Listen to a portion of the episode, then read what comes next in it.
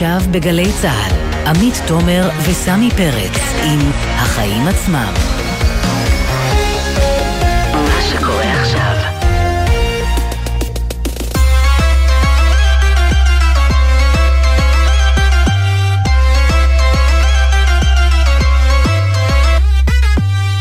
עכשיו שש וארבע דקות, אתם על החיים עצמם, התוכנית הכלכלית-חברתית של גלי צה"ל.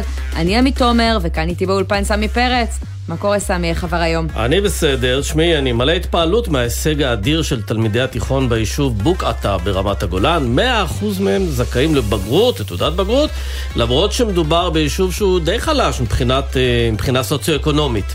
ואני שואל את עצמי, האם הם פיצחו את הסוד ויכולים להצליח ולהגיע להישגים גם בלי תקציבי ענק? אם כן, יכול להיות שיש פה סטארט-אפ ישראלי. לחלוטין, ו-100% זה באמת מספר מדהים, אומנם הוא לא כולל את אלה שנושרים בדרך, כן, נכון? כן, אנחנו נברר כמה מהם נשרו. כן, כן, ועדיין יש פה אה, הישג יפה, שתכף נדבר עליו עם עבאס אבו עוואד, ראש מועצת בוקטה בגולן, וגם עם כתבתנו לענייני חינוך, איילת ברון, שתביא את שאר הנתונים המעניינים ותבדוק. מה הקשר בין כסף, כמה מושקע אה, בתלמידים, לחינוך ולהישגים בו.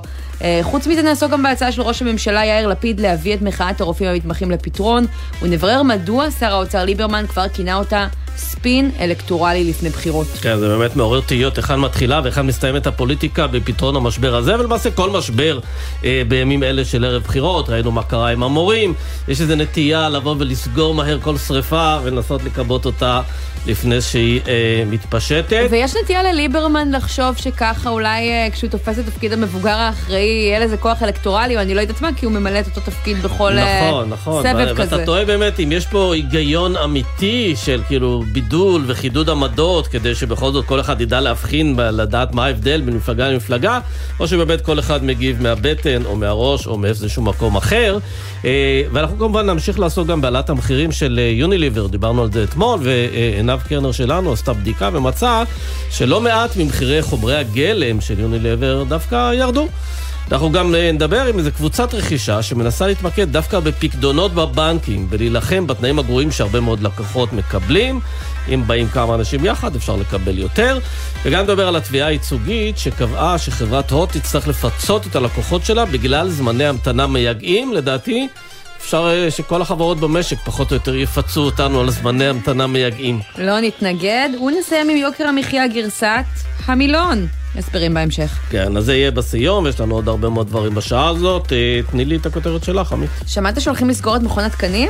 אה, שמעתי, כן. מה עושים? איך נעשה? איך נסתדר בלי תקנים? תשמע, זה מה שביבי מתכנן לעשות אחרי הבחירות, ככה הוא לפחות אומר. הנה סרטון שהוא מפרסם היום ברשתות החברתיות. נשמע? טוב, אני אגיד לך... אני אגיד לך בינתיים שזו נשמעת אה, יותר כמו הבטחה שנלקחה מהמצע של מפלגת אה, חופש כלכלי, ואם הייתי פרשנית פוליטית הייתי אומרת על זה שהוא נלחץ ממפלגת הימין הכלכלי של אה, אביר קארה, או שהוא זומם לצרף אותו לשורותיו, אבל אני לא פרשנית פוליטית, אז בואו נדבר אה, אה, כלכלה. על ההבטחה הזאתי, נשמע אותה. התנור הזה צריך לעבור בדיקה במכון התקנים, אף על פי שבצרפת הוא כבר עבר את כל התהליך, וזה עולה לציבור המון כסף. אז אנחנו ביטלנו חלק מהתקנים, אבל אני הולך לעשות משהו הרבה יותר דרסטי. אני הולך לבטל את מכון התקנים הישראלי. תופים, מכולות, אנחנו שומעים שם אה, ברקע, אבל ההצעה הזאת של נתניהו היא לא חדשה ולא מקורית. דובר עליה כבר בוועדת טרכטנברג לפני מעל עשור, ואפילו תוך כדי הדיונים הבינו גם שם שזה שינוי כל כך מרחיק לכת, שעדיף אולי להסתפק במשהו יותר מרוכך, והמליצו לאמץ את התקינה הבינלאומית במקום התקנים הייחודיים שלנו, ולפעול למציאת איזון טוב יותר בין הציבור והממשלה לחברות המזון בוועדות התקינה. כן חשבו שצריך להיות שם איזשהו מבוגר אחראי, גם אם לא באופן בלעדי, אותו מכון תקנים. רוב רוב ההמלצות הללו, אפילו ההמלצות המרוככות, נשארו על הנייר בכל שנות נתניהו מאז כראש ממשלה, כשמי שלחצו מהצד השני אה, להתמהמה עם זה הם כמובן החברות הגדולות והחזקות ששולטות בשוק שלנו בבלעדיות וייפגעו מכך. אז מי היה מאמין שהגענו ליום שמכון התקנים כל כך מעניין את הציבור הרחב כדי להבטיח סביבו אה, הבטחות אה, בחירות, וזה בשונה מהבטחות בחירות אחרות של נתניהו גם לא עולה כסף, ועדיין, תרשה לי להיות בספק אם השינוי הזה יקרה. כן, אז צריך פה באמת, אה, לפעמים כשאתה עושה איזשהו מאבק, כשאתה רוצה לעשות קמפיין, אתה צריך לחפש נבלים. אז הנבל במקרה הזה, הוא בוחר את מכון התקנים, לא יודע כמה זה באמת יזיז לציבור. אבל באמת, אה, אגב, ראיתי גם ציוצים של אה, רחל גור, זאת שדיברנו אותה אתמול, מלובי 99, כן. שאומרת שבכלל התקן על התנור כבר בוטל, ואפשר להביא אותו מחו"ל. אבל אתה אומר, אם כבר אתה רוצה לבטל משהו, אני אומר, תבטל את, את רשות המיסים, תבטל את שירות החובה, והכי חשוב, תבטל את הפקקים. אם תבטל את הפקקים, אנחנו נצביע. סמי, אתה רוצה שיבטל את רשות המיסים?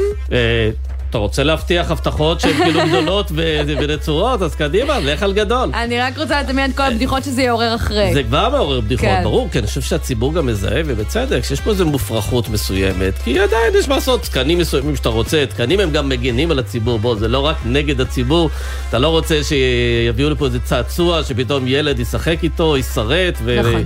וייפגע בצורה חמורה, צריך לכן יש למצוא תקנים. איזון, כרגיל. או סתם מוצרי מזון, או כל מיני דברים אחרים שאנחנו מכניסים לפה, או בכלל נוגעים בהם ועלולים להיפגע. כן. אז אה, אתה מביא לנו פופוליזם. כותרת על זה ממעבר לים, על ההתייקרויות האלה. כן. אז אה, על זה דיברנו באמת, על האינפלציה בארצות הברית, שגם אצלנו יש כמובן, אבל בארצות הברית ב-12 החודשים האחרונים היא עלתה ב-8% ו-3 עשיריות. זה קצת פחות מהחודש שעבר, אבל עדיין גבוה ביחס לתחזיות המוקדמות, שדיברו על 8%.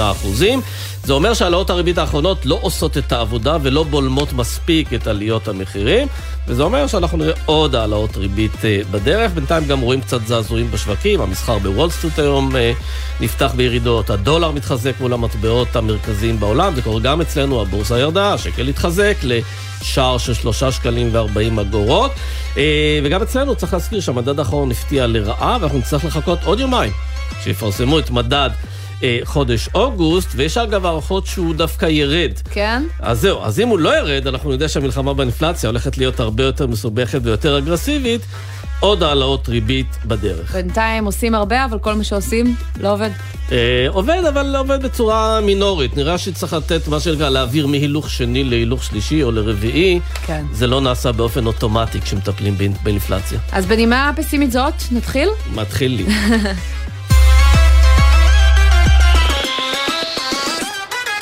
טוב, אנחנו פותחים עם נתוני הבגרויות שמשרד החינוך אה, מפרסם היום, והם חושפים את הפערים בין פריפריה אה, למרכז, אבל אנחנו גם רצינו לבדוק, אה, כי הפערים האלה הם לא רק גיאוגרפיים, הם גם תקציביים, אתה יודע, בכל עיר, מעבר לתקציב שמעביר משרד החינוך, גם הרשות המקומית משקיעה בבתי הספר, וככה המספרים שונים לפי המקום שבו אתה גר, אבל האם באמת יש קשר בין כמה כסף שמים על תלמיד לבין ההישגים שלו?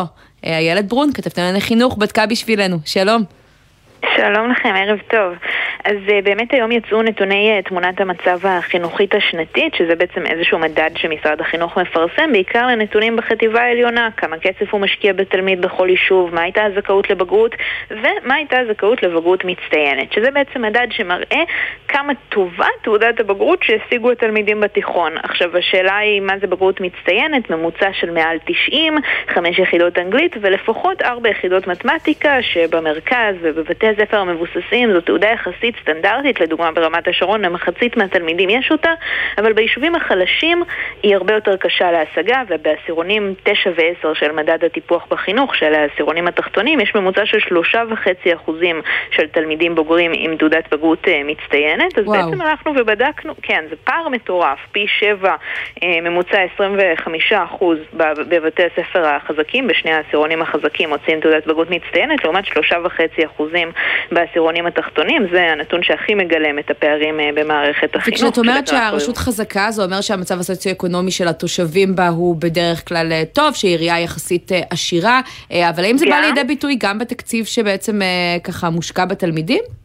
אז גם מדד טיפוח בחינוך הוא קצת שונה ממדד הלמ"ס, הוא גם מתייחס למצב הרשות הסוציו-אקונומית וגם נכנסים בו קצת נתונים שמתאימים למערכת החינוך, לדוגמה רמת השכלת האם הממוצעת ביישוב, כשאנחנו יודעים שהאימא, או לפחות כך אה, אמרו כותבי המדד, היא מי שעוזרת בשיעורי הבית, אז זה לדוגמה נתון שנכנס ככה אה, בחישוב של טיפוח בחינוך, אה, כל מיני דברים שככה ככה יותר מותאמים למערכת החינוך ומדידה של הרקע של התלמידים בה, אה, אז כשאנחנו בודקים את ה... אז בסך הכל בבתי הספר מונהג תקצוב דיפרנציאלי, וכשהוא עובד, הוא, הוא עובד טוב. כלומר, התלמידים בפריפריה באמת מתוקצבים יותר מהתלמידים במרכז, תלמידים באשכולות הנמוכים באמת מתוקצבים יותר מאלה באשכולות החזקים, אבל השאלה היא מה קונה התקצוב הזה. אז הלכנו ובדקנו ברשויות המתוקצבות ביותר אה, ובבתי הספר המתוקצבים ביותר כמה הצליחו להשיג את הבגרות המצטיינת הזו, ובמרבית היישובים המתוקצבים ביותר, מהרשימה של ה-20 המתוקצבים ביותר, מרביתם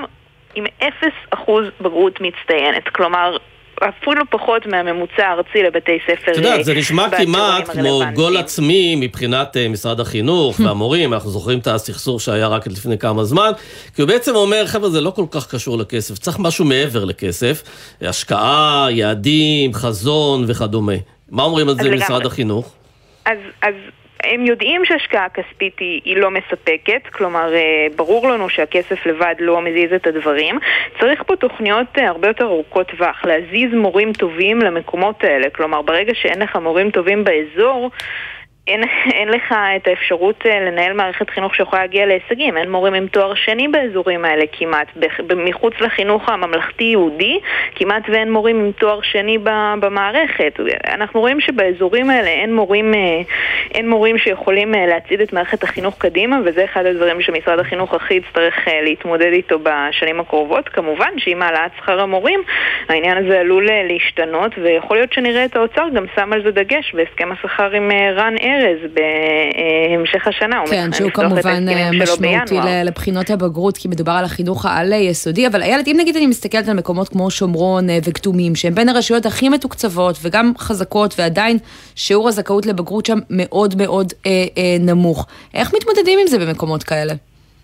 אז נגיד שבחינוך הממלכתי-דתי הרבה פעמים התקצוב הוא גבוה יותר כי הוא הולך על שעות רב ותפילה, כלומר אלה דברים שהמדינה אה, מממנת ביתר ולכן אה, התקצוב הממלכתי-דתי הוא גבוה יותר, אבל אה, העניין הוא שלא מצליחים כל כך להעלות את הזכאות לבגרות במקומות האלה. התוכנית אה, מתר, מתרק, התרכזה בשנים האחרונות בערים מעורבות, התרכזו בלוד, אבל אלה פחות אזורים של פוקוס של משרד החינוך.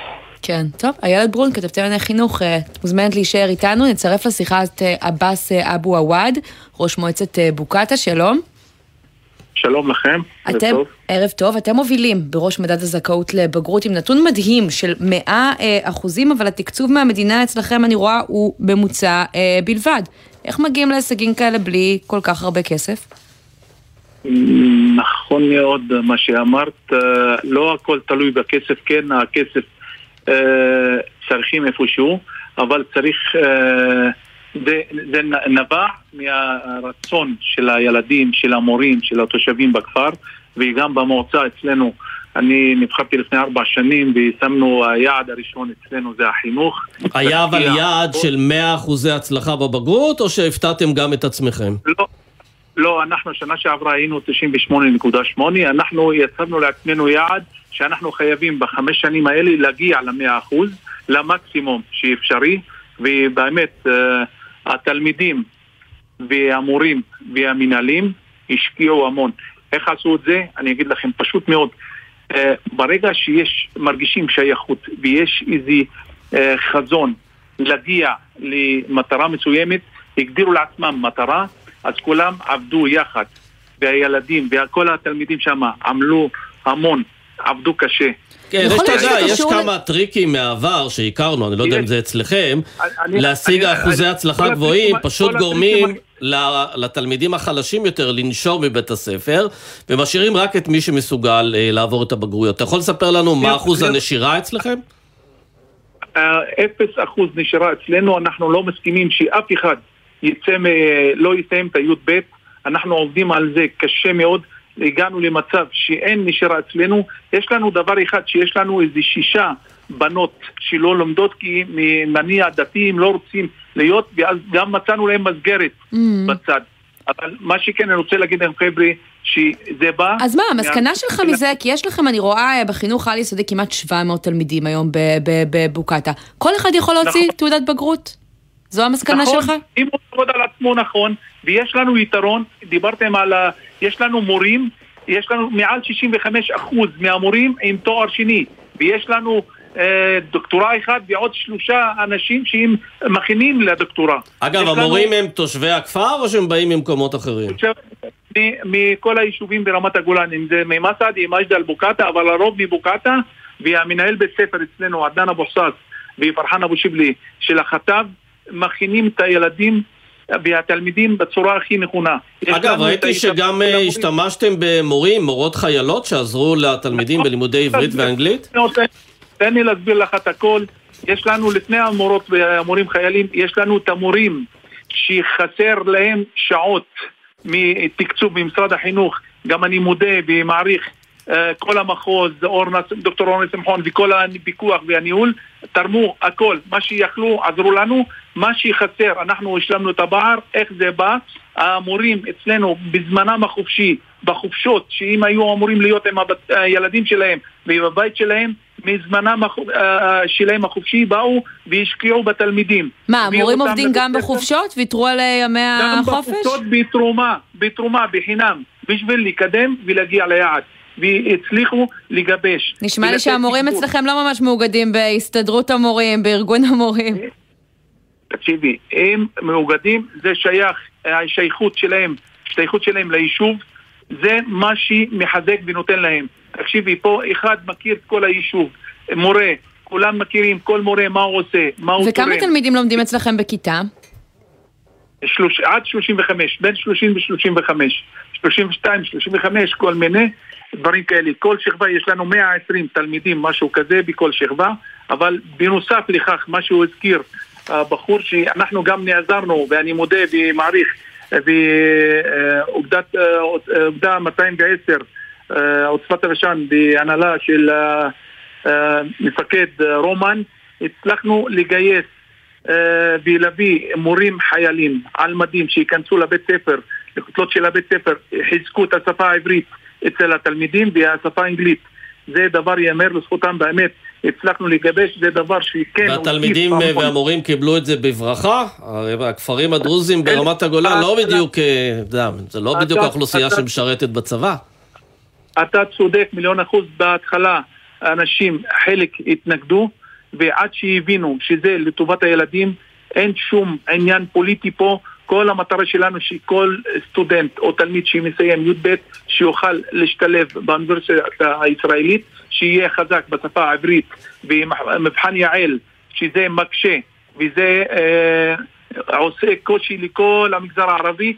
אנחנו חשבנו איך לעבור את זה ובשביל זה הבאנו מורה חייל דובר עברית ומורה חייל גם דובר אנגלית מהיונדוק, מהאו"ם, שגם עזרו לנו בתיאום מלא, וזה מה כן. שסגר את כל הפערים. עבאס, תגידי, נראה לך שאפשר לעשות מהפכה כזו ולהגיע להישגים כאלה ביישובים מאוד מאוד גדולים, או שזה יותר קל לעשות את זה ביישוב קטן ומאוחד ומלוכד?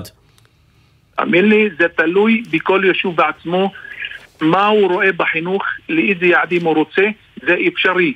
אם תרצו, אין זו אגדה. תלוי בכל בן אדם, אם הוא רוצה להגיע, איזה מטרה ומה העדיפות.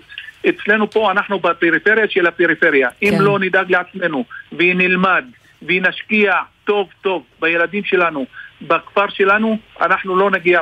זה המטרה, זה השיטה היחידה, חינוך, חינוך, חינוך. כן. פריפריה של הפריפריה, אבל אחד המקומות היפים בארץ, אה, בוקעתה ורמת הגולן. באמת, כל באמת. הכבוד, הישג מדהים, ואנחנו. מצדיעים לך. עבאס אבו עוואד. ברשותכם, ברשותכם, אני חייב אה, להודות למנהלים, למורים שהשקיעו המון ולתלמידים. בזכותם אנחנו היום על המפה, כל עם ישראל מדבר על זה, אז מגיע להם שאפו גדול. האמת, גם תודה לכם ותודה למחוז הצפון מדוקטור כן. אורנה וכל יפעת וכל השרה וכל מי שתמך ועזר לנו. שאפו עבאס, תודה. ותודה רבה. תודה לכם. אגב, כשיש כזו, אה, כזה הישג, צריך לתת רשימת קרדיטים. אני חושב כן. שזה דבר טוב. המורים אה, באו לבית תן את ספר השמות של בחופשות. כולם, של כל העושים במלאכה, מגיע להם. הוא ו- יודע מה הוא עושה. בהחלט.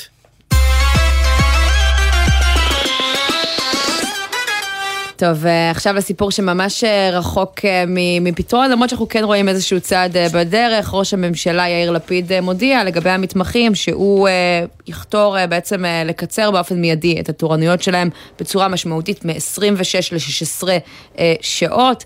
הבעיה היא שלא ממש ברור איך זה יעבוד בשטח, בהתראה כזאת זה מעורר גם ויכוח פוליטי, נכון, כן, נכון סמי? כן, יש אפילו תהייה אם זה בכלל הצהרה יותר פוליטית מאשר חלק מההסכם עצמו, והאמת צריך לברר על זה, לדבר על הדבר הזה עם אה, הסתדרות הרפואית. יש לנו את סגן יושב ראש ההסתדרות הרפואית, דוקטור זוהב אה, אפרים, שלום. שלום וברכה. אז איפה מתחילה ואיפה מסתיימת הפוליטיקה בהצהרה של אה, לפיד, והאם באמת יש פה פריצת דרך שתאפשר סוף סוף את קיצור התורנויות ובאמת הגעה להסכם?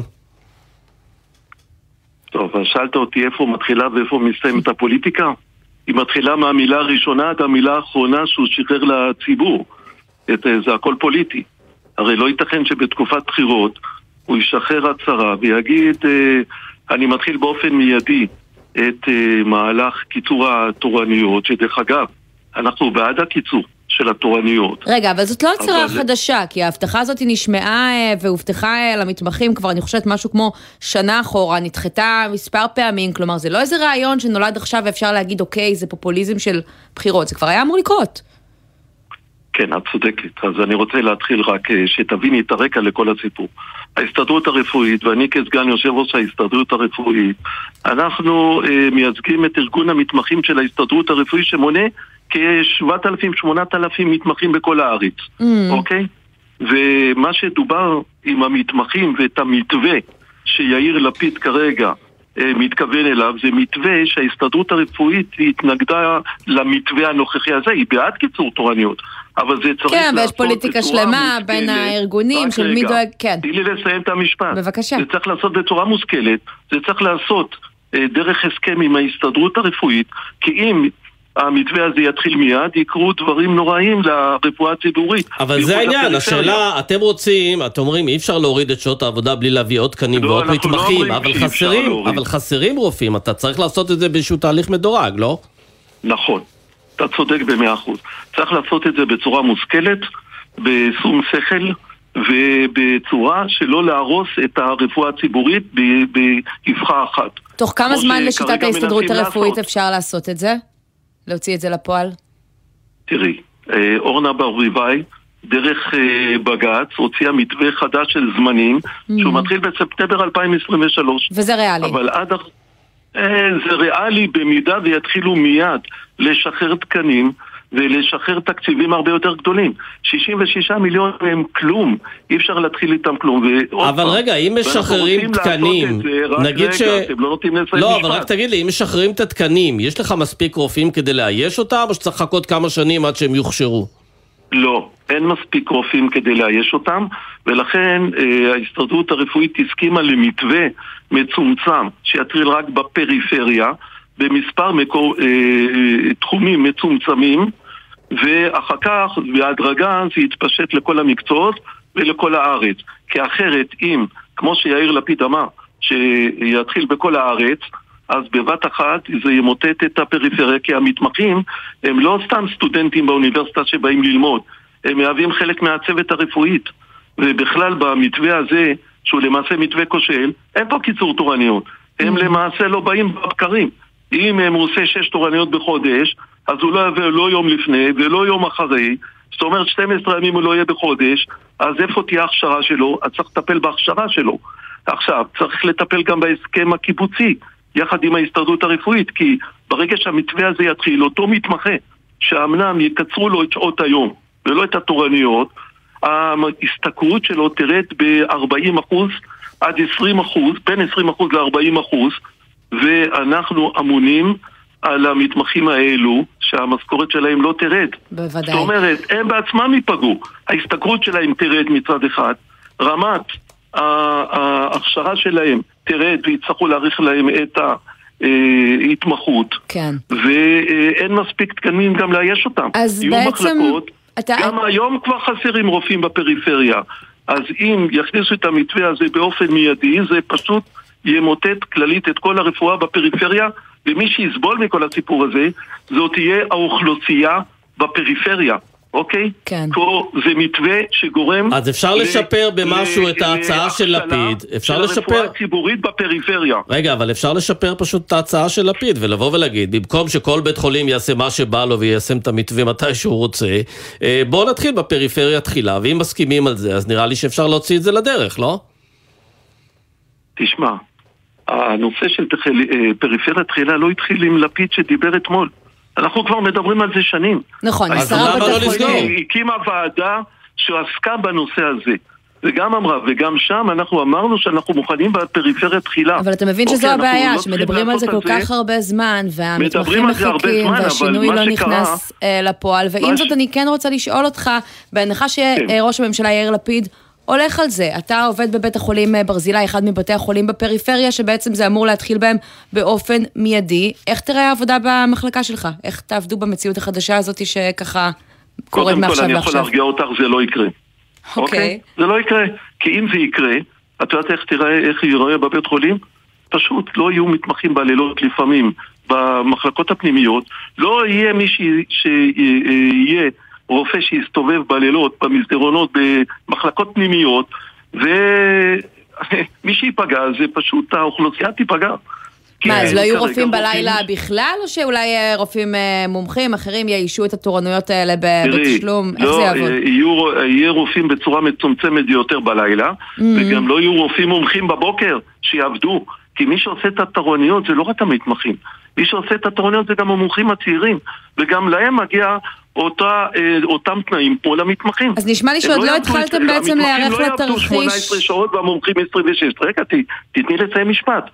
הם לא אלו יעבדו 18 ואלו 26 שעות. אז ברגע שגם המתמחים, המומחים הצעירים, ירדו ל-18 שעות, גם לא יהיו מומחים בבוקר שיעשו את עבודת הניתוחים ואת ההדרכה של המתמחים בבוקר. זאת אומרת, זה ימוטט לגמרי את כל המערך של הרפואה הציבורית בתוך בית החולים הפריפרי. זה פשוט לא ייתכן, צריך לעשות את זה בצורה מדורגת, מושכלת, ולבוא במשא ומתן ישיר עם ההסתדרות הרפואית לג- לגבי כל הנושא באופן כללי. כלומר, גם לגבי ההכשרות של המתמחים, גם לגבי לוחות הזמנים, גם לגבי אה, אה, אה, המתווה שאפשר להכיל אותו, ולא מתווה כושל כזה שמדברים עליו, שהם יעבדו רק 18 שעות, כן. לא יום לפני ולא יום אחרי, וישנם מתווים אחרים. אבל הם פשוט, אה, אה, ניצן הורוביץ לא רצה לדבר איתנו על העניין הזה. אז זאת אנחנו באמת, קוראים אה, שאלת ליאיר השאלות. לפיד וניצן הורוביץ שישבו ישירות עם ההסתדרות הרפואית ולא יקשיבו לקומץ מתמחים מגובים על ידי אה, אה, אלי הון שלוחצים אה, הגזמת. זה אנשים ש- זה אנשים. שיודעים לייצג את עצמם, ראינו שהם עושים את המאבק הזה לא רע. אז מה הם עושים את המאבק לא רע, אבל הם מייצגים פחות מחמישה אחוז מהמתמחים בכל הארץ. כן. טוב, אם דוקטור... אתם אה, לא מבינים את זה, אז אני אסביר לכם, אנחנו מייצגים, ויש לנו את ארגון המתמחים, ומתמחים שלנו שמייצגים בערך 7,000 מתמחים. הדברים לא ברורים. מייצגים 200 או 300 מתמחים, שברובם הגדול הם בכלל לא מהפריפריה. אוקיי. הם מבתי חולים, וברובם הגדול שכאילו עשו התפטרות, הם בכלל לא התכוונו להתפטר, וגם ישנם בתי חולים ששם הם עובדים אפילו לא במתווה תורניות, כן. שהוא מאושר אפילו היום. דוקטור זוהב אז- אז- אפרים, סגן יושב ראש ההסתדרות הרפואית, תודה רבה ששוחחת איתנו. ותשמע, סמי, נשמע שיש גם פוליטיקה רבה בין הארגונים, אז אולי זה מתאים, למרות. שאותי זה מטריד שהם אפילו לא מתחילים להיערך אה, לאפשרות הזאת, ככה נשמע לי אה, שהתורנויות יתקצרו משמעותית, אולי אפילו תוך ימים, תוך שבועות, כמו שהבטיח ראש כן. הממשלה.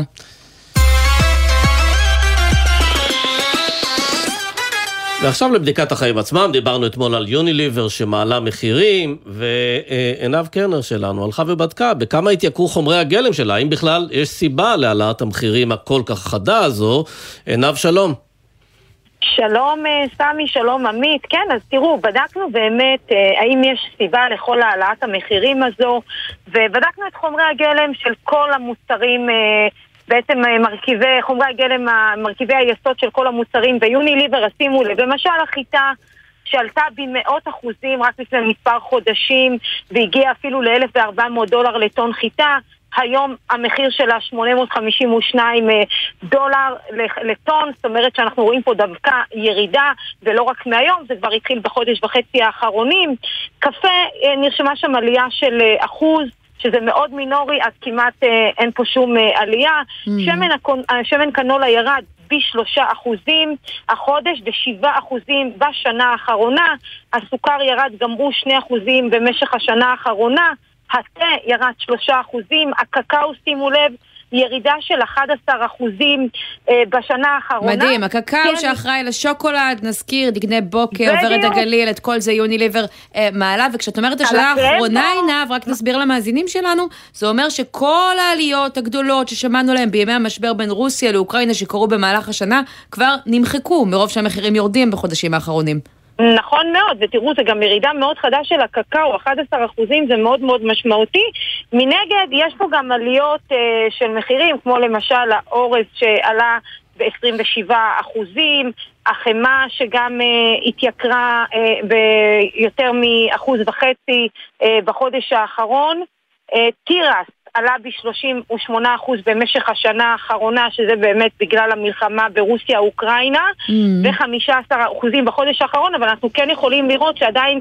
על אף העלייה אנחנו רואים פה איזושהי האטה, ושימו לב גם להובלה הימית, אגב, שאני לא מחדשת פה הרבה, כי מדברים על זה הרבה בתקופה האחרונה, ההובלה הימית אה, מאוד מאוד הצטמצמה, אם ראינו מכולות שהגיעו מהמזרח גם ל-18 אלף דולר אה, למכולה, אז אנחנו רואים שמלבד זה שזה כבר רשם ירידה, אנחנו רואים החודש עוד ירידה בחודש האחרון של 27 אחוזים, ואפילו בהובלה בתפזורת, מה שנקרא, שזה לא במכולות שפשוט מעמיסים את כל הספינה כפי, כפי שהיא, כן. גם ירד ב-34 אחוז, ולמיטב ידיעתי זה עומד על משהו כמו 1,400 דולר. וגם אה, היום ל- כשאת פונה עינב אה, לחברת אה, יוניליבר, אה, אני מניחה אומרת להם גם את הדברים האלה, אנחנו מנסים כבר מאתמול לקבל את תגובתם לדברים, שם שותקים, כנראה שאין להם הסברים טובים. תשמעו, זה מאוד מפתיע. אני רק רוצה להזכיר לכם שלפני שלושה שבועות היה את הסיפור של אושר עד, שהודיעו שהם אה, מסירים את כל המוצרים, ומאותה סיבה של העלאת מחירים, יוני ליבר אמרה שהטענה אינה נכונה, אנחנו לא עושים דבר כזה, זה לא נכון. לא היה אפילו שום רמז למה שעומד לבוא. כן. ואחרי שחברה כמו יוני ליבר, שבוא נזכיר שזו החברה החמישית בגודלה, מבחינת גם יצרנית וגם נבואנית, היא משלבת בין השניים, חמישית בגודלה, כשמעלה באחוז כל כך גבוה, בשיעור כל כך גבוה של בין 10 ל-20 אחוזים, אגב שיש מוצרים שהשיעור הרבה יותר גבוה, כן. לא מגיבה.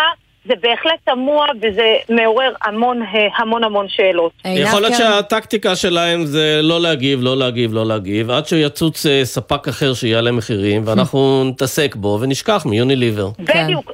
ועוד, ועוד נקודה אחת לסיום אני רוצה לומר לכם, אני שמעתי את זה גם מכמה ספקים, למרות שאנחנו רואים שהרבה כן מדברים, אבל שימו לב ששוב עולה הנושא של רשות התחרות והחקירה. יש איזושהי חקירה באוויר, כן. שכבר כן. מתפרסת על פני מספר חודשים, והרבה יפה. מאוד ספקים אומרים, תשמעו, אנחנו מפחדים לדבר, אם עכשיו אני אתן לך איזושהי תגובה או אני אדבר, כן. אני מחר אהיה בחקירה. אה, יש שווה הרחבה. באחת התוכניות על הקרובות. עינב, אנחנו נעסוק בזה, כי אנחנו צריכים לצאת לחצי, הפסקת חצי. אז אנחנו נמשיך בנושא הזה בהזדמנות. אחרת. תודה רבה, עינב קרנר. כמה תשדירים ונחזור.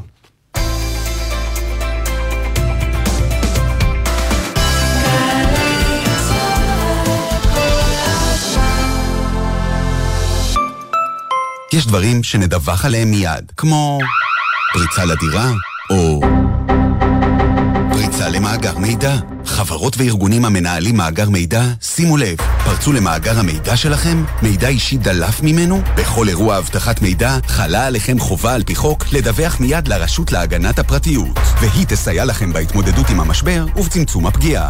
לדיווח, היכנסו לאתר הרשות או חייגו כוכבית 3103, הרשות להגנת הפרטיות, משרד המשפטים. עוברים לאופקים ומרוויחים הטבות מס שמשאירות לכם הרבה כסף בכיס בכל חודש. עברו גם אתם ותרוויחו. פרטים ומידע נוסף, כוכבית 9 2226. עמיתי מועדון חבר, נותרו ימים אחרונים ליריד. אתם מוזמנים ליהנות מחגיגת מבצעים של מיטב הרשתות ומכרטיס יריד קארט על סך 200 שקלים למימוש בחנויות היריד לכל עמית מבקר. לנוחיותכם, כניסה ויציאה מהיריד דרך ביתן אחת וגם דרך ביתן 10 עד 18 בספטמבר, אקספו תל אביב. פרטים באתר מועדון חבר. הכל בשבילך, חבר.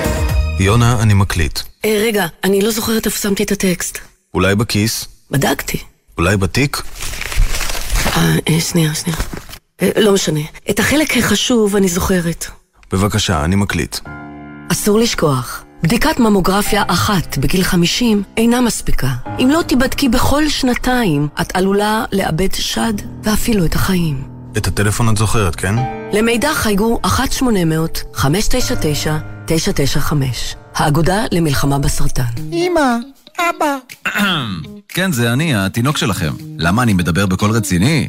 כדי שתקשיבו לתשדיר הזה של חיסכון לכל ילד, של הביטוח הלאומי. אתם יודעים שאתם יכולים בקליק אחד להגדיל לי את החיסכון? ואז בגיל 21 אוכל לקבל כ-70 אלף שקל, במקום רק 20 אלף. אז למה למנוע את זה ממני? הביטוח הלאומי מציג חיסכון לכל ילד. רוצים שהילד שלכם יקבל יותר? היכנסו לאתר הביטוח הלאומי, ובפעולה אחת פשוטה, בלי בירוקרטיה, תבטיחו לילד עתיד טוב יותר. אתה הבנת את זה, אבאלה? יאללה, אני אחזור להיות תינוק עכשיו. גגה בובו. פרטים באתר. אולי החיים שלנו כאן בישראל לא השתנו כל כך בעקבות חילופי המלוכה בבריטניה, אבל בחיים של אחרים... ערן סבג בסדרת תוכניות מחווה למלכה ולממלכה. ההשפעה הבריטית על התרבות העולמית, היצירות והאומנים שיצאו משם, וההופעות הבלתי נשכחות שהרעידו את הבמות באנגליה. הלילה בעשר, גלי צה"ל. עכשיו בגלי צה"ל, עמית תומר וסמי פרץ עם החיים עצמם. חזרנו, ועכשיו אנחנו לחדשות אה, טובות ללקוחות אה, הוט, אז אם אתם אה, ביניהם, כדאי שתקשיבו לזה. חברת התקשורת הוט תפצה את לקוחותיה ב-70 מיליון שקלים. אני הייתי לקוח הרבה מאוד שנים, ולדעתי השאירו אותי על הקו לא מעט שעות, שאלה כמה אני מקבל. אז אני חושבת שהפיצוי ניתן רק ללקוחות קיימים, ולא מי שהתייבשו בעבר על הקו, אבל בואו נשאל את ים יוסף, כתבנו לעניין התקשורת, שלום. כן, עמית וסמי, אז כולנו מכירים את הזמני ההמתנה הארוכים, זה לא רק בעוד, זה בהרבה חברות אחרות, אבל באמת כאן מדובר באחד מהסכמי ההפשרה הגדולים שראינו, או תידרש לתת, לפצות את הלקוחות שלה על אותם עיכובים במענה של שירות הלקוחות, אז רגע לפני שניכנס לפרטים הטכניים, שווה לשאול מה באמת קרה שם. כמו בחלק בלתי מבוטל מהתביעות הייצוגיות, מעשה בעורך דין, או קרב כי הוא מנסה מסיבות אישיות להשיג את שירות הלקוחות, אבל כמוך סמי הוא נאלץ להמתין זמן רב. הוא עושה איזשהו ממוצע ובודק את זמן ההמתנה ומגלה שלפני כשמונה שנים, הזמן הזה היה בממוצע 25 דקות, שזה הרבה, הרבה יותר ממה שהיה מותר לפי רישיון זה החברה. היה לפני חוק שש דקות או אחרי? קצת אחרי. Mm. מתחיל הליך ייצוגית ואז גישור והנה הסכם פשרה ועכשיו לכסף. ניתן לקבל את הפיצוי במספר דרכים, בין אם פיצוי כספי, שדרוג לציוד קיים או הטבות שונות בתחומי תוכן. השווי לצרכן של האירוע הזה הוא כ-150 מיליון שקלים, אבל בפועל הוט תשלם קצת פחות 70 מיליון כמו שאמרת. רגע, אבל מה השווי לצרכן פר צרכן? כמה לקוח של הוט יכול לקבל מה, מהחברה הפיצוי ואיך עושים את זה? אז כן, הם ייצרו קשר עם הלקוחות, אפשר לקבל את הפיצוי כאמור במספר דרכים, אז נניח לקוח בוחר לשדרג את הממיר שלו, והוט תפתח לו איזושהי חבילת אה, אה, שירות, או פיצוי כספי מסוים, אה, הרף הזה ייקבע אה, בהמשך, תלוי בלקוח, כמה זמן הלקוח וכדומה. אז מחברת הוט באמת אה, נמסר שהם מברכים על הסכם הפשרה, אבל שימי לב, עמית, הם מדגישים שמדובר בתביעה. על אירועים מ-2008 ומאז הם שיפרו את השירות. אז אם עומדת לך על קצה הלשון השאלה, למה ב-2008 זמן ההמתנה לשירות לקוחות היה עגום, והיום הפלא ופלא הוא השתפר, mm-hmm. הרי זה אותם טלפונים ואותם אנשים שאמורים לענות להם. אז אם את שואלת אותי, גם יש פה שילוב של גידול בתחרות, כלומר יש הרבה יותר שחקנים בשוק, ועוד נדרשת לעמוד בסטנדרטים קצת אחרים. כמובן, יש דרכים נוספות לתת שירות, וגם, את יודעת, עד שלא טובים ועד שלא זה, דברים אה, לפעמים נראים אחרת. כך או כך בשורה צרכנית גם ללקוחותות, וגם לא פחות חשוב, סימן אזהרה למתחרות. ליאם יוסף, כתבי תקשורת, תודה רבה על הדברים האלה. אגב, בכלל סימן אזהרה לגופים שמספקים שירות ומייבשים אותנו על הקו. כן, אנחנו יכולים לייבש אתכם בבית המשפט. קחו את ההסכם פשרה, תקראו אותו, תבדקו את עצמכם ותקצרו את זמני ההמתנה.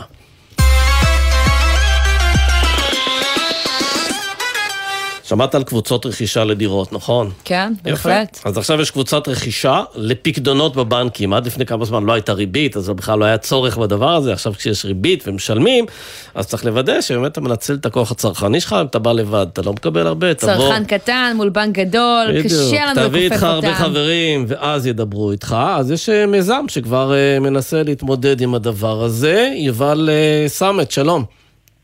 שלום, שלום סמי, שלום עמית, מה שלומכם? אתה מנכ"ל וממייסדי חברת רייזאפ, ואתם מובילים נכון. באמת מיזם שגייס כבר כמה? 300 מיליון שקלים מהציבור כדי לרכוש פקדונות בבנקים? האמת שעברנו את רף ה-400, וזה צומח ממש מהר, הסיפור הוא ויראלי, כי אנחנו בעצם מדברים כאן על אבסורדים שאנשים חווים על הבשר שלהם. לא צריך להיות איזה מומחה פיננסי כדי לדעת שהמציאות הכלכלית שלנו השתנתה. ומה הפער בין מה שאני אצליח לקבל מהבנק אם אני אלך לבד, ובין כמה, אני, ש- כמה שאני אקבל אם אני אעשה את זה דרככם? סמי, באופן מפתיע, הפער יותר גדול מאשר הארטיק שקנית. אתה זוכר שעשינו את הסקר מישהו פה? מאזין, עוקב. מה זה, מאזין, מה, מה, מאוד, עושה דברים מאוד חשובים, עלות הארטיקים בכל הארץ היא באמת בליבנו. אנחנו מדברים על הבדל של 150 עד 200 אחוז בריבית של לקוח רגיל, נקרא לזה ככה, לעומת לקוח אה, עשיר עם הרבה כסף בבנק יכול לא, לקבל. לא, עזוב, עזוב אותך 150-200 אחוז. אני מקבל על פיקדון, נגיד, של 50 אלף שקל, איזה ריבית? תלוי באיזה בנק, אתה יכול, זה אחד הדברים הקשים, קשה להשוות, כן? אבל ראינו מקרים של 0.9% ריבית שנתית ללקוח רגיל, 2.5% לפרימיום. כן. למרות שבימים האחרונים צריך להגיד, הבנקים קצת מעלים נכון. את הריביות, כבר מדובר על שניים, אפילו על או. שלושה אה, אחוזים. אה, אתם יכולים להשיג, נגיד, אחוז אחד יותר ממה שאני מקבל לבד? הרבה יותר. בואו נדבר רגע על מה שקורה במספרים, אה, במספרים ב, בימים האחרונים. הבנקים מדברים בעצם על ריבית קבועה אם נועלים את הכסף לשנתיים בבנק. נכון, ואתם מציעים מה, אפשרות למשוך את. הכסף כל יום?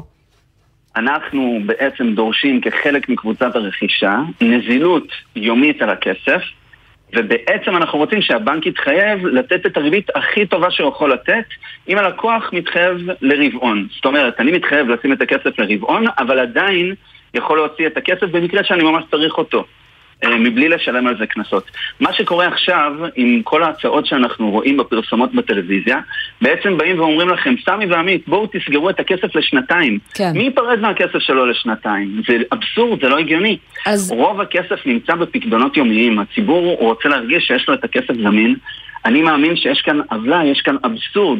כי בעצם עד התקופה האחרונה הריבית הייתה אפס. כן, אבל יובל, ובעצם- כשאני בדרך כלל פותח פיקדון, אני- כל ה- כל המערכת היחסים שלי זה עם הבנק, אין גורם מתווך בדרך. אתם נכנסים כגורם מתווך, ואז מי נותן לי את ההתחייבות החוזית הזו לריבית שאני מקבל? הבנק, הבנק בעצם הוא זה, אנחנו בעצם פותחים, פתחנו את קבוצת הרכישה. ובאמת הצטרפו אליה כבר יותר משלושת אלפים איש. ההסכם הוא לא מולנו, ההסכם עומד להיות מול הבנק שיציע את הפיקדון הכי משתלם בישראל ואתם עדיין לא יודעים להגיד איזה. בנק זה, אתם קודם אוספים את אה, כמות האנשים, ואז הולכים עם זה לבנקים ורואים מי ייתן את ההצעה הכי טובה, ואז תתקשרו אז, אה, דרכו. כבר, אז כבר ממש התחילו להגיע הצעות, גם מגוף אה, חוץ-בנקאי, גם מגוף בנקאי אחד, שבעצם באים ואומרים, כל אחד מציע את מה שהוא רוא- רואה לנכון, לפי אה, מה שהוא רואה אצל לקוחותיו. Mm. אה, קיבלנו הצעה על אה, פיקדון יומי אה, באחוז אחד שנתי, כשבעצם הריבית צמודה לריבית בנק ישראל. אז לאורך השנה, אם את שמה את הכסף כל יום בפיקדון היומי, את תוכלי לעשות יותר מ-2% על כסף בעו"ש. כן, מאחר ואני מכיר את המיזמים האלה ואתם לא עובדים בחינם, אתם גם צריכים לחיות ממשהו, כמה אתם גובים מהלקוח עבור השירות הזה? אז יפה, סמי. אצלנו המטרה שלנו זה לשנות את השיחה. הטכנולוגיה והקהילתיות שינו את המשחק הפיננסי. המוצר שלנו עולה 45 שקלים לחודש, אבל הפעילות כמה הוא עולה? סליחה? עושים- 45 שקלים לחודש, אבל הפעילות הזאת שאנחנו עושים היא אומנם ללקוחות רייזאפ, אבל לקוחות יכולים להתנסות בשירות בחינם למשך חודש, והם לא צריכים לשלם דבר ופשוט להשתתף בקבוצת הרכישה. רגע, אז לא אם שום אה, אה, אפשר להצטרף לקבוצת הרכישה ולהישאר שם אחר כך, גם אם אנחנו לא אה, לקוחות משלמים? בטח, את יכולה ליהנות לחלוטין מקבוצת הרכישה, ליהנות מהפיקדון. אנחנו מאמינים במשימה שלנו ליצור עולם שבו לכל אחת ואחת יש את הכוח אה, לצבור כוח פיננסי, זה מה שאנחנו עושים. כן. אבל קבוצת הרכישה הזאת היא בחינם לחלוטין, אנחנו עושים אותה כשירות לציבור ובשיתוף פעולה עם הציבור כדי ליצור כלכלה חדשה של ווין ווין. אני לא נגד בנקים, אני פשוט כן. מאמין שצריך לחלוק את הרווח. בהחלט, כולה אנחנו יכולים אה, להצטרף אה, לקריאה הזאת. יובל אה, שם את חברת רייזאפ, מי- תודה רבה. עמית, אולי חשוב להגיד, מי שרוצה להצטרף לקבוצת הרכישה, פשוט באתר שלנו, riseup.co.il, כפתור כתום, להצטרף לקבוצה. כן, אז בוא נדבר עם מישהי שכבר עשתה את זה, חנור אה, דניאל, שלום. היי. את אה, יודעת שתעמידי 50 אלף שקל אה, לקבוצת הרכישה לפיקדון, לא משנה לך באיזה בנק? אה, לא, ממש לא. להפך, אולי אפילו זה יעודד אותי להעביר את החשבון שלי, לנהל אותו בבנק הזה. כן, ואת יודעת כבר לעשות את החישוב? זהו, ואת יודעת כבר לעשות את החישוב, אם אחרי שאת משלמת 45 שקלים לחודש, ואת מקבלת איזה ריבית שלא ישיגו לך, שאת עדיין מרוויחה מאשר אם היית עושה את זה באופן פרטי? לא, היא לא חייבת לשים את 45 שקלים לחודש, הוא אמר, אני חושבת. חייבים. לא, לא. כן, הוא אמר שלא חייבים, הוא אמר שאפשר להצטרף גם בלי להצטרף לרייזאפ. אני עצמי לקוחה של רייזאפ כבר יותר משלוש שנים. אז... כן, תראה, אז... זה לא אז את- הדבר הראשון שרייזאפ עושים עבורי. אז את לקוחה שלהם כן. בלי, בלי קשר, אה, אבל אני מניחה כן. שמכיוון שזה שירות אה, חדש, ניסית לגשת גם בעצמך אה, לבנקים, לנסות לשים כסף עכשיו כן. בפיקדון, ספרי לנו על החוויה. טוב, אז בבנק יהב הציעו לי 1.7% ריבית על פיקדון שנתי, ואחרי שאמרתי להם שבדיסקונט נותנים 3%, אז הם אמרו שהם יכולים לשאול מנהל, אולי יאשרו לי פיקדון שנתי של 2.2%. והצלחת? אמ, הצלחת לשפר את התנאים? אה, האמת שאחרי שההצעה שקיבלתי מדיסקונט של 3%, Mm.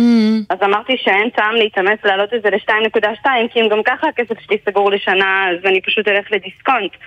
כן, ואת יודעת כבר מה, ההצעה שככה אה, תקבלי מרייטר, או שפשוט הבעת נכונות להעמיד את הכסף והם ייתנו משהו יותר טוב?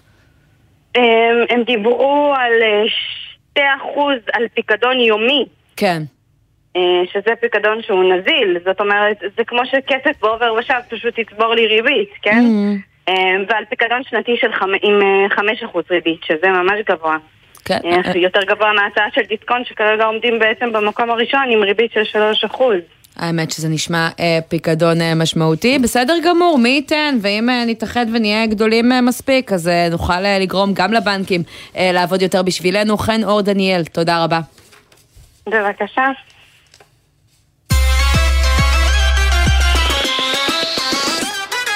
תגידי, מה דעתך לשחק גולף, אבל באילת? אה, אני אשאר בקטע של לשחק גולף באופן אה, כללי, אני חושבת שלא עשיתי את זה מעל עשור, לא כן. בטוחה שאני יודעת איך עושים את זה. אני בכלל לא יודע לשחק גולף, אבל בתחושת בטן שלי, כששמעתי שרוצים להקים מגרש גולף באילת, אמרתי זה חדשות טובות. הנה, מפריחים את השממה, קצת ירוק בעיניים. אבל חם, סמי, מה חם. רע? כן, וגם אילת זקוקה לאטרקציות, אבל מסתבר שיש מי שלא אוהב את העניין הזה. אסף זנזורי, שלום. שלום, שלום. אתה רכז מדיניות תכנון בחברה להגנת הטבע, אתם מתנגדים לתוכנית. תגיד, מה רע שיהיה קצת אה, ירוק בעיניים באילת? כלום לא רע, ירוק בעיניים זה דבר- מאוד חשוב, אבל אה, לא בהכרח הוא צריך להיות אה, גולף. אה, הבעיה עם התוכנית הזאת היא, היא שבסופו של דבר מדובר בתוכנית על שטח מאוד גדול, באמצע הרצף העירוני, שמשמשת אה, רק סקטור מסוים. זה לא שמתחם הגולף הוא מקום שאנשים באים ומסתובבים בו עם ילדים ואוכלוסיות מכל הגילאים והמינים ועושים מה שהם רוצים. זה שטח... אתה רומז שזה. תחביב של עשירים? לא בהכרח עשירים, הוא סקטוריאלי מאוד, ספציפי מאוד, על שטח מאוד מאוד גדול, שדורש גינון רב, השקיה אינסופית באזור מדברי. הוא בזבזני בשטח, בזבזני במים. אבל לא חסר שטח באזור הזה. אה, תלוי, קודם כל תלוי איפה השטח. שטח פה נמצא ברצף האזור העירוני, שמבחינתנו הוא אזור שהרבה יותר נכון לשים בו יחידות דיור, עם שימושים שמתאימים לכלל האוכלוסייה. דבר שני, זה לא שלא חסר שטח, המדבר הזה שהזכרת, בהפרחת השממה, השממה היא חשובה לאנשים. יש ירוק במקומות מסוימים, ואילת, המדבר הוא חלק מהנוף של הים והמדבר, ואנשים באים מכל העולם לבוא לראות את הדבר הזה, ולא בהכרח אתה רוצה לפגוע בנוף המדברי ולשים עליו שטחי גולף של אלפי דונמים. כמה שטחים באילת מבחינה נדל"נית הם אה, שטחים אה, מבוקשים? כי בסוף מדובר ביישוב אה, מרוחק, אנחנו רואים הרבה פעמים בהגרלות שהביקוש לא כל כך גבוה. אתה חושב שיש אה, היתכנות ללשים בכל השטח הזה נדל"ן? תראי, אין ספק שהשטחים בארץ מתחלקים, אבל המרכז זה לא אילת, אבל היום במצוקת הנדל"ן המשמעותית שיש, אה, יש חשיבות אה, לייצר מלאי דיור בכל הארץ. במיוחד בעיר כמו אילת, שאנחנו רוצים לחזק אותה, אנחנו לא רוצים... כן, אבל אתה יודע, באילת, אילת זה עיר שמבוססת כולה על תיירות. תיקח ממנה את התיירות אה, המקומית נכון. וחיצונית, אז אין עיר. אז אה, אתה אומר לעצמך, מה יעזור שנביא פה עוד יחידות דיור, אם אין לנו עוד אטרקציות, עוד בתי מלון, עוד אה, דברים שאמורים למשוך אה, אנשים לבוא ולבקר שם? אנחנו לא אומרים לא, אנחנו אומרים כמובן צריך אטרקציות וצריך עוד בתי מלון וצריך עוד הרבה דברים, אבל אחת הייחודיות הגדולות של אילת זה העובדה שיש לה את הים, את המדבר, את השטחים המיוחדים שלה שאנשים באים לראות, הם לא באים לראות מגרש גולף. זה לא אטרקציה שתמשוך לפה... כן, אתה לא נוסע לאילת בשביל ירוק בעיניים, את זה אני uh, מבינה. אגב, uh, יצא לכם ככה לעבור על המכרז, אתה יודע להגיד, uh, אני מבינה שזה גם אמור להיות אתר תיירות, אולי גם עם לינה, אם יש איזושהי פונקציה שמדברת על המחיר לצרכן, מבחינת מי יקבל את השטח? תראה, אני לא מכיר את הפונקציה של המחיר, אבל אני מעריך שלפי הכמות אה, אה, תיירות שיש שם, היא תהיה פונקציה יחסית יוקרתית. אנחנו ראינו את זה במגרשי גולף אחרים שמציעים, כמו באשקלון, שרוצים להקים מגרש גולף על חוף הים. זה לא רק שייך לאילת, ושם מדברים באמת על אה, דירות יוקרה להשכרה לעשירים מחו"ל, בשביל למשוך אוכלוסייה מאוד חזקה, שתבוא ו... תגיע לאזורים האלה, אז בעיקרון זה אמור להיות משהו מאוד אקסקלוסיבי. כן. זה, לא, זה לא אמור להיות עממי. טוב, אז יש פה גם עוד אתר אה, תיירות אה, באילת שכנראה הולך לקחת מחירים מאוד אה, גבוהים מאשר ממה שאנחנו מכירים ככה מעבר לגבול הסמוך. חבל שלא נתנו את הדעת גם על זה. אסף זנזורי, החברה להגנת הטבע. תודה רבה ששוחחת איתנו. תודה לכם.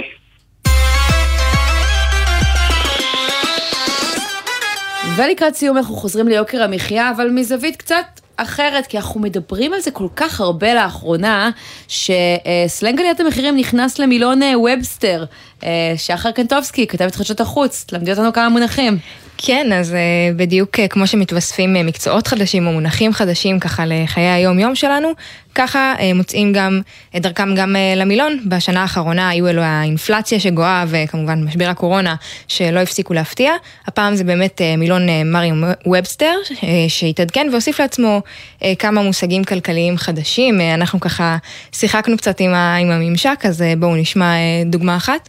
shrinkflation. שרינקפליישן, שרינקפלציה זה הלחם של המילים אינפלציה והתכווצות, שרינק באנגלית. המונח הזה מתייחס לתופעה שמתרחשת ברחבי העולם ולכן נהפכה לביטוי שגור בפי רבים מהצרכנים שמגלים שוב ושוב שיצרניות מקטינות בהדרגה את אה, אריזות המוצרים מבלי בעצם להוזיל את המחיר שלהם. כן, תופעה מאוד נפוצה גם אצלנו זה בישראל. זה מה שאנחנו קוראים תחמנות. כן, בהחלט, אפשר אה, להגדיר את זה ככה, אז במילון מגדירים את זה קצת אחרת, אה, קוראים לזה הנוהג להקטין את הכמות או הנפח של יחידת מוצר תוך המשך מכירתה באותו המחיר. אה, כמעט 400 הגדרות הצטרפו השבוע לאותו מילון, ביניהן גם המונח אה, שרשרת אספקה, שהוגדר בתור שרשרת של תהליכים, עסקים וכולי, של אה, ייצור והפצת סחורות, חברות, חומרים ומערכות שכרוכים בייצור ומסירת טובין. זה לא היה שם קודם, שרשרת אספקה? המושג supply chain קיים כבר הרבה מאוד שנים. לא כן, אז המילון... זאת הפעם הראשונה שזה באמת אה, נכנס ככה בתור אה, מושג אה, כלכלי בפני עצמו, ואם הולכים לעולם מגפת הקורונה, אז נוכל גם למצוא את המונח החדש תת וריאנט. כן. סאב-וריאנט. הנה, אנחנו שומעים את זה פה. ו... אז לא רק כמובן בקורונה ובאינפלציה התעדכנו שם. כן, יש עוד כמה חידושים. אה, נכון, אז באמת אה, משבר האקלים שמחריף אה, תרם גם הוא כמה מונחים טריים במילון, כמו למשל... green wash. green wash, טיוח ירוק בעברית. בגדול זו הטקטיקה שנוקטות חברות מזהמות כשהן מנסות להיראות יותר ידידותיות לסביבה מכפי שהן בפועל. כמובן, זו לא הפעם הראשונה שזה מתבססים ביטויים מעולם הכלכלה, כן. ואנחנו עוד נמשיך לראות את זה. כן, טוב, חלק מהמושגים אני חושב שהם פשוט מקדימים את המילון, הם נכנסים לשפה, משתמשים בהם עולם העסקי וכדומה, ואז הם מחלחלים לתוך המילונים. תודה לך ולרובוט שהבאת איתך, זה היה מאוד חמוד. בהחלט. ונגיד תודה גם לבן נצר, העורך שלנו, לתומר ברקאי ונועה ברנס שהפיקו את המשדר הזה, על הביצוע הטכני היה אוהד מנדלאווי, עורך הדיגיטל הוא יוסי ריס, תכף תהיה פה נורית קנטים, 360 ביום. אני עמית תומר, סמי פרץ, תודה רבה. תודה רבה גם לך. אנחנו נתראה בשבוע הבא, ומחר יהיה פה ישראל פישר, יחד אה, איתנו. נשאר לנו איזה חצי דקה, אפשר להגיד למאזינים בינתיים, שאם יש לכם הצעות, רעיונות, שאלות, טענות, שאתם רוצים שנעסוק בהם פה בתוכנית, חפשו אותי או את סמי פרץ בטוויטר, כן, ונשמח. אנחנו יכולים ונעזור. כן, ביי ביי, בינתיים.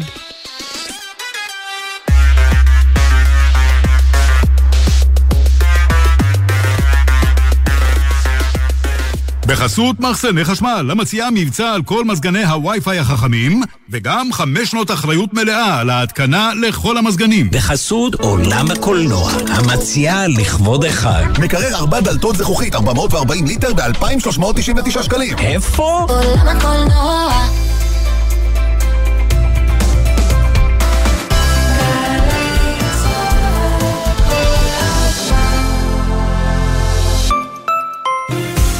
שירותי קרנות השוטרים, הסוהרים וארגון המורים. יריד הקרנות חוזר בסימן התחדשות, עם מתנה אישית לכל עמית המבקר ביריד, בהתאם לתקנון, וגם מבצעים ומגוון מותגי חשמל, בית, אופנה, ספורט ועוד. פרטים באתר, מ-1 עד 14 בספטמבר, גני יהושע תל אביב, חניה חינם.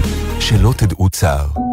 אבל חשוב שתדעו, המשרד לשירותי דת מעמיד לרשות משפחות הנפטרים מוקד חירום, כוכבית 0120, הפועל 24 שעות ביממה, שבעה ימים בשבוע, חינם. וכך, אם חלילה תצטרכו, תוכלו לדעת בדיוק, במקום אחד, כיצד להתנהל בכל הנוגע לסידורי הלוויה וקבורת הנפטר.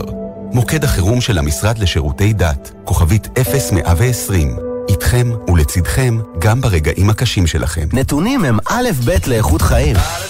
נבחרתם להשתתף במפקד האוכלוסין וטרם עניתם? בימים אלו ייצרו איתכם קשר מטעם הלמ"ס למילוי שאלון המפקד. עדיין אפשר וגם כדאי למלא את השאלון בעצמכם באתר ולקבל שובר מתנה.